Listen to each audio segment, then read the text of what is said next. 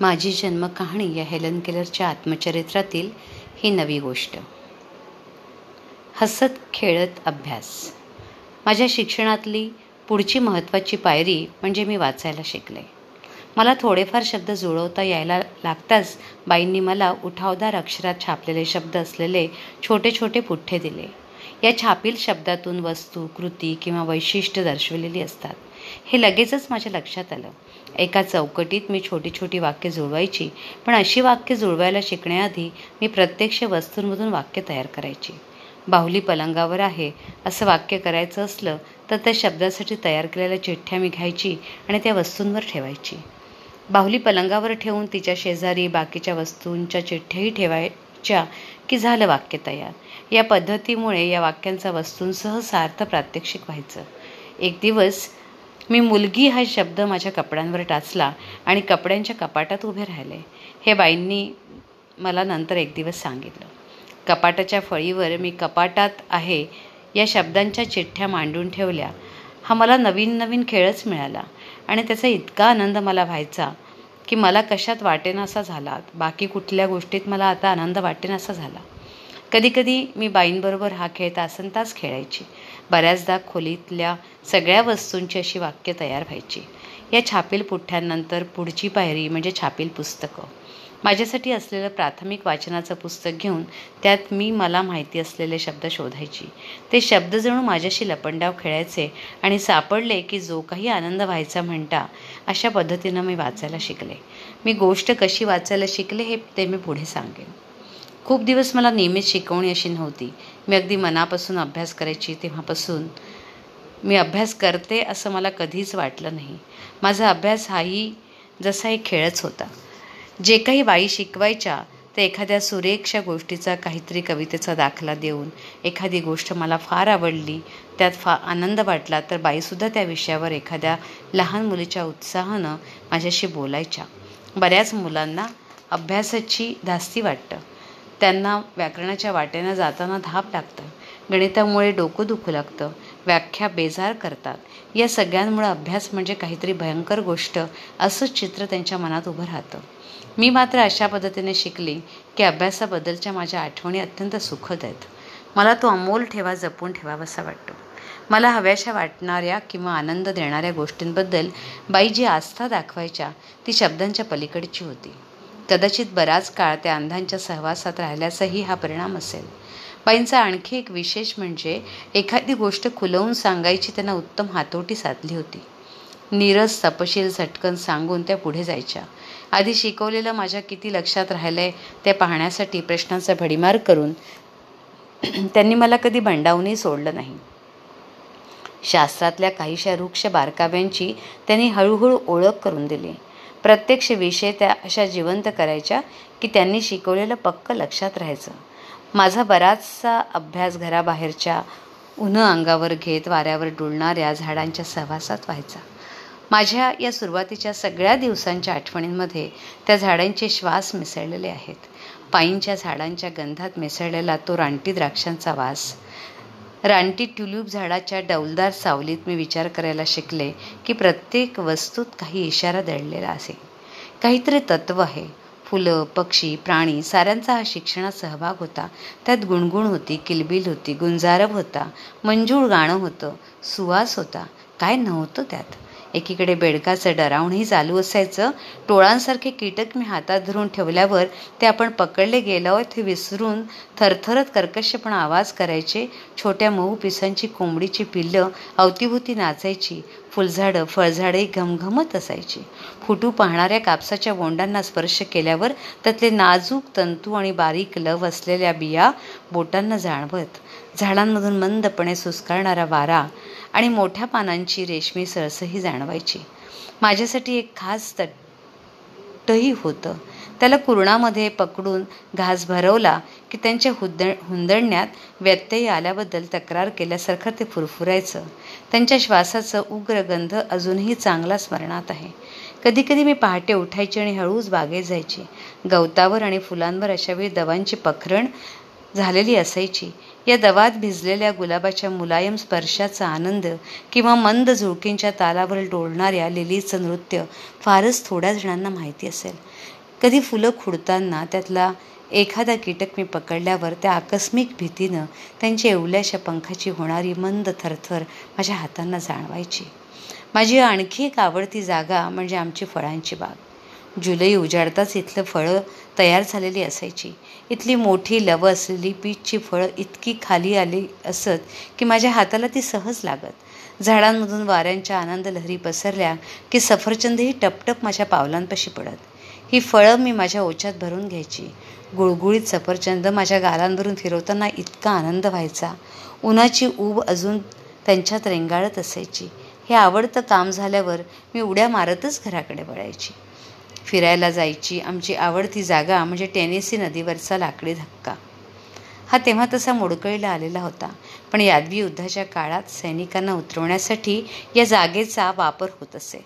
तासन तास आम्ही या ठिकाणी अगदी मज्जेत घालवायचो. बाई मला इथं खेळांमधून भूगोल शिकवायच्या.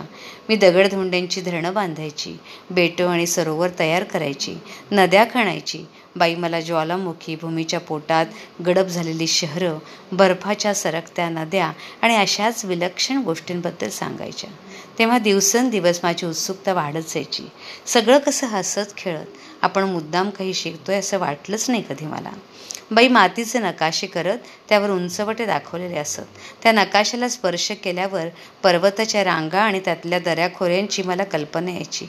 बोटांनी चाचपल्यावर नद्यांची वळणावळणानं वृत्त. पुढं जाणारी पात्र माझ्या लक्षात यायची हेही मला आवडतं. मात्र पृथ्वीवरची वृत्त आणि ध्रुव या प्रकरणांनी माझी गडबड उडाली. वृत्त दाखवायला वापरलेले दोरे आणि ध्रुव म्हणून वापरलेली संत्र्यांची फांदी ही इतकं खरं वाटायचं की पुढे कधी समशी शीतोष्ण कटिबंधाचा उल्लेख झाला तरी मला ती दोऱ्यांची वर्तुळच आठवायची. अंकगणित हा तर माझा आवडता नावडता विषय. या आकडेमोडीच्या शास्त्रात मला पहिल्यापासूनच रस वाटेन असा झाला. बाईंनी मला गटागटांनी मणी मोहून म अंक मोजायला शिकवलं. मी बेरीज वजाबाकी शिकली. पण एकावेळी मण्यांचे पाच सहा गट केले की माझी सहनशक्ती संपुष्टात यायची आणि मी सर्व गड्यांसोबत खेळायला धूम ठोकायची. असाच हसत खेळत पद्धतीने मी वनस्पतीशास्त्र आणि प्राणीशास्त्रही शिकले. एकदा असंच कोणीतरी मला एका अवशेषांचा संग्रहच भेट दिला. त्यातल्या कालव्यांची सुंदर कवच पक्ष्यांच्या पावलांचे ठसे उमटलेले वाळूचे खडक आणि एक सुरेख कोरीवकाम केलेला नेचा होता. त्या भेटीनं जणू अतिप्राचीन जगा जगाबद्दलच्या माहितीचा खजिनाच मला मोकळा केला. थरथर त्या बोटांनी मी बाईंचं बोलणं मनात साठवायची.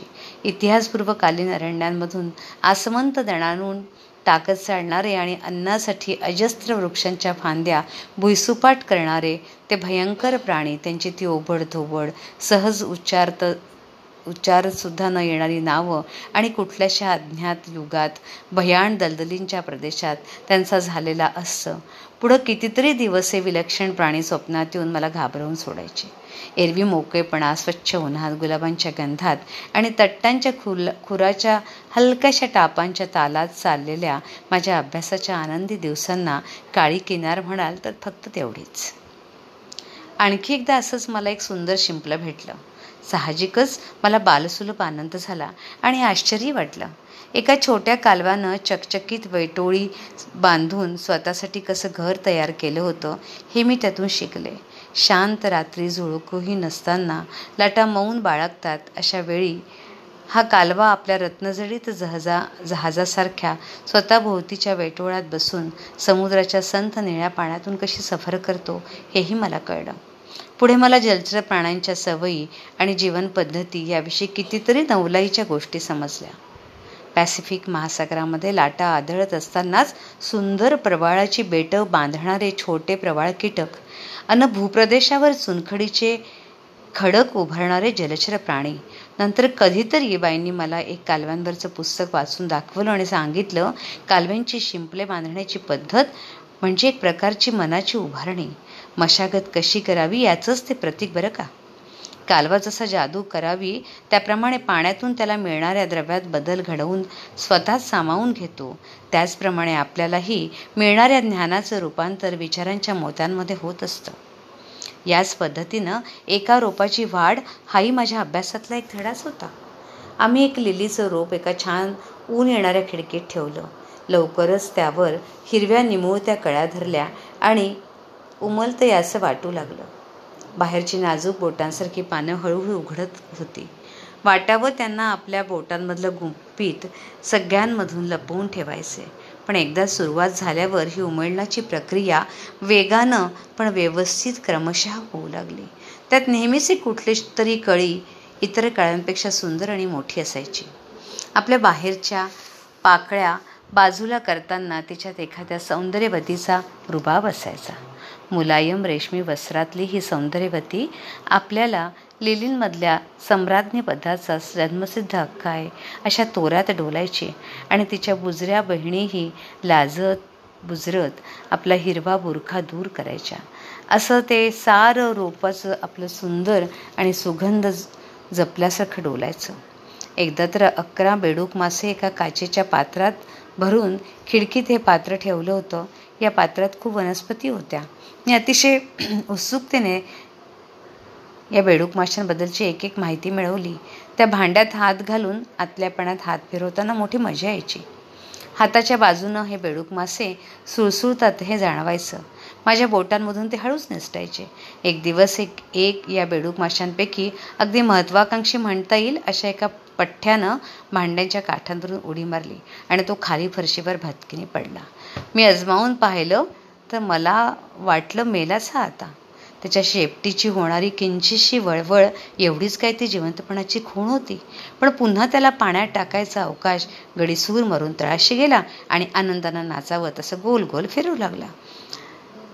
त्यानं जशी एक झेप घेऊन बाहेरची प्रचंड जग पाहिली आणि आता बेडूक पदाचा मान मिळेपर्यंत भल्ल्या मोठ्या फ्युशा वनस्पतीखाली तो सुखाने राहणार होता या सुंदर काचेच्या घरात. पुढं मोठा झाल्यावर हा थीट बे थेट बेडूक मासा आपल्या बागेच्या टोकाशी असलेल्या पानांनी झाकलेल्या डबक्यात राहायला गेला. उन्हाळ्यातलं रात्री आपल्या विचित्र आवाजात मोठमोठ्यानं प्रेमगीत आळवून तो वातावरण संगीतमय करायचा. माझं सुरुवातीचं शिक्षण असं जिवंत होतं. साक्षात जीवनाशी त्यांचं नातं जोडलेलं होतं. त्या काळात मी म्हणजे जणू अनेक शक्यतांचा एक अस्ताव्यस्त ढिगच होते. बाईंनी या शक्यता हेरल्या आणि त्या फुलवत नेल्या. त्या आल्यावर माझ्या भोवतीचा सारा परिसर प्रेम आनंदानं भरवून गेलं. त्यात अर्थपूर्णता आली. त्यांनी मला घराघरातल्या चराचरातल्या सौंदर्याचा प्रत्यय दिला. माझं आयुष्य आल्हाददायक उपयुक्त व्हावं म्हणून त्यांचे विचार कृती आणि शिकवण्यातून चाललेली बाईंची धडपड मला जाणवायची. माझ्या शिक्षणाची ही सुरुवातीची वर्षे इतकी सुंदर गेली याचं कारण म्हणजे बाईंची अलौकिक कल्पकता. आपुलकी त्यांच्यातलं चैतन्य आणि त्यांचं मोहक चातुर्य. त्यांनी माझं तन मन ओळखून हे नवीन काही शिकायला योग्य त्या मनस्थितीत असताना शिकवत असताना ही पहिली पावलं सुखाची झाली. लहान मुलानं मन एखादं अवखळ ओढ्यासारखं असतं हे त्या जाणवू लागल्या. नाचत वाडग बागडत आनंदानं हा ओढा शिक्षणाच्या खासखळग्यांच्या मार्गावरून वाट काढत जात असतो. कुठे या ओढ्यात एखाद्या फुलाचं नाहीतर झुडपाचं तर कुठे एखाद्या लोकरीसारख्या ढगाचं प्रतिबिंब पडलेलं असतं. बाईंनी या वाटेत माझ्या मनाला योग्य ते वळण ठेवण्याचा पराकाष्ठा केली. या ओढ्याला पुढं पर्वतावरचे प्रवाह गुप्त झरे येऊन मिळत राहतात आणि त्याचं एका विशाल नदीच्या पात्रात रूपांतर होतं. म्हणून तर पुढे या नदीच्या शांत पात्रात मोठे डोंगर निळं आकाश त्याचबरोबर एखादं छोटंसं फुलंही प्रतिबिंबित होतं. या पाण्यात झाडांच्या चमकदार सावल्याही मिळतात. हे ओळखून बाई मला नवनवीन गोष्टी शिकवत राहिल्या. माझ्या ज्ञानाच्या कक्षात त्या रुंदावत ठेवत. कोणत्याही शिक्षकाला किंवा शिक्षिकेला मुलांना वर्गात बसवून ठेवता येईल पण त्यांच्या मनात शिकण्याबद्दलची गोडी निर्माण करणं मात्र प्रत्येकाला जमतच असं नाही. एखादा मुलगा अभ्यास करत असतानाच किंवा नसतानाही त्याला आपण स्वतंत्र आहोत मुक्त आहोत हे जाणवलं पाहिजे. आपणहूनही नावडत्या कामाला समोर जाण्याआधी आणि पाठ्यपुस्तकांच्या निरस चाकोरीतून धीटपणे पुढे जायचं ठरवण्याआधी मुलांना विजयाचा अभिमान आणि निराशेचं दुःख या भावनांची जाणीव होणं खूप आवश्यक आहे. बाई मला इतक्या जवळच्या आहेत की त्यांच्यापासून मी कोणी वेगळं आहे असं मला कधी जाणवतच नाही. माझ्या भोवतीच्या सुंदर गोष्टींमध्ये मला आनंद वाटतो. तो माझ्यातल्या प्रेरणामुळं किती आणि बाईंच्या प्रभावामुळं किती हे मी कधीच सांगू शकणार नाही. जाणवतं ते इतकंच त्यांच्या अस्तित्वाची मी एकरूप झाले असे आहे. त्यांच्याच पावलांवर पाऊल टाकून मी वाटचाल करत आहे. माझ्यात जे जे काही उत्तम आहे ते सगळं माझ्या बाईंमुळे आहे.